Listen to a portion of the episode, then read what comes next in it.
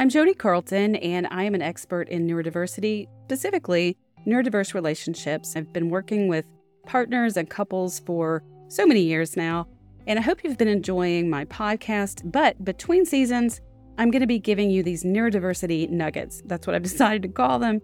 And it's just some little bonus episodes. I don't have a guest joining me, but sometimes these are clips from videos that are out on my YouTube channel. So if you like YouTube, go over and check that out. Just search my name, Jodi Carlton, or you can benefit from listening to these little nuggets here on the podcast.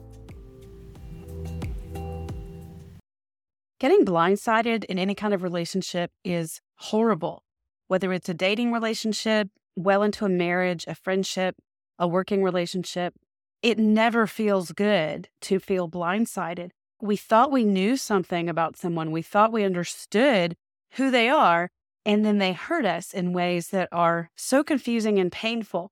In actuality, we oftentimes get in our own way in being able to see who people really are. Sometimes it's hard to know how to make decisions about the people we meet, friendships, dating relationships, and we don't know how to keep ourselves safe.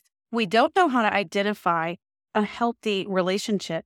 There are some things that we do that result in us getting into and staying in an unhealthy relationship and then later being blindsided when we realize that we're in a really damaging situation. I'm Jodi Carlton, and I'm an adult neurodiversity expert, but I also specialize in working with people to recognize when they're in an abusive relationship. I'm going to give you three tips to help you keep yourself safe and avoid getting blindsided. You may have heard of confirmation bias. And this is the psychological phenomenon that basically means that we see what we expect to see whatever we believe or expect to happen or are anticipating, our brain is actually primed to look for that to happen. Sometimes we see things that are not there. Quite literally, law enforcement agents will tell you that eyewitnesses are actually not very reliable. And it's because the brain is remembering what it expected to see. This can happen in conversations with people as well. If you have beliefs about that other individual or about the way the conversation is going to go, about the topic, and even about yourself, you're more likely to hear and interpret that conversation in ways that may not be quite accurate. Now, this can be problematic in a lot of ways. It can cause a lot of confusion and, and conflict in your interactions with people. The way you remember things is shaped by your confirmation bias. But the other thing is, we tend to ignore our intuition because of confirmation bias. We meet someone we start dating them and maybe we want them to be a nice person. Maybe we're really wanting to be in a relationship. So we're looking for positive traits. We're looking for the things in a person that confirms that they are what we're looking for. This then clouds our ability to recognize the signs that, that this individual is not actually what we're looking for.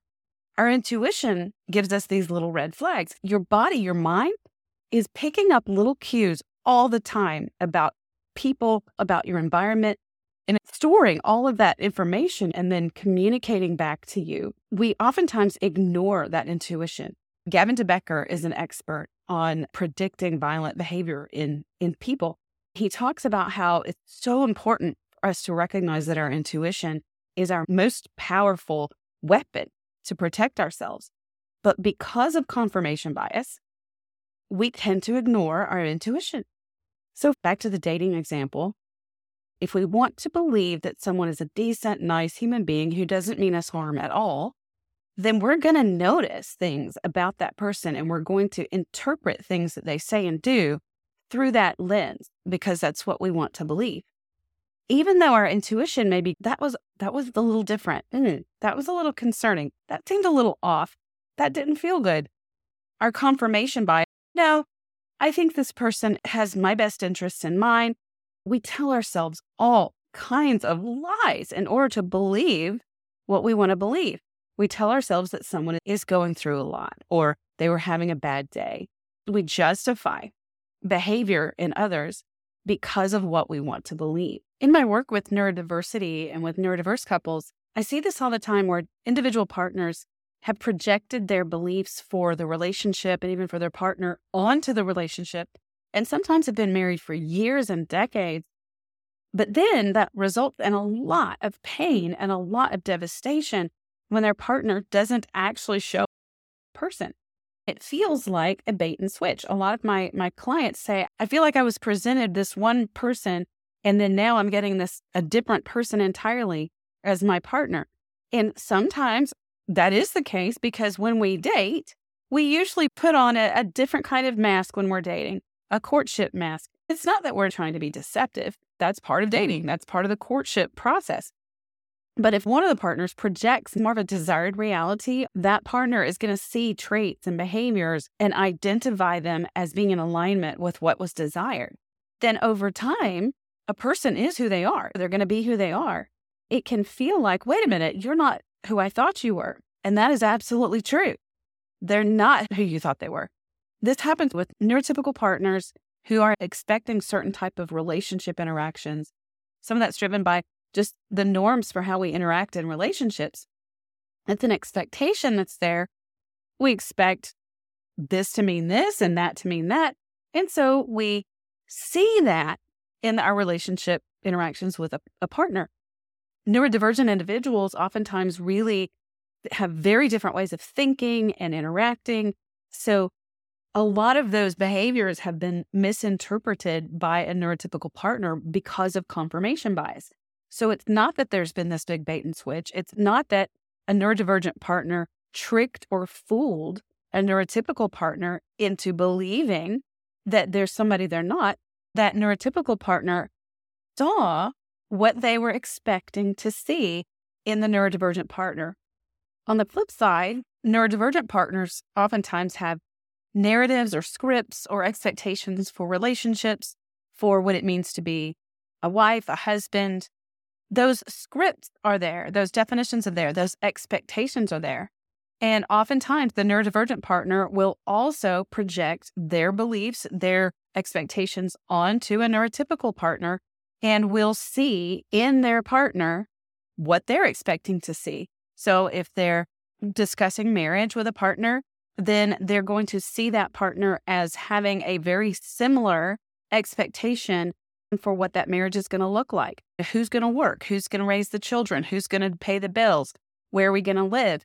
And with autistic neurodivergence in particular, one of the traits can be a difficulty with theory of mind, which means the ability to recognize that my perspective, my thoughts, my opinions are actually just mine, and that other people have a different reality based on their perspective and based on their experiences and their beliefs. And so a neurodivergent partner may go into a marriage, go into a relationship really thinking that a partner is on the same page as them and has the same expectations and same beliefs.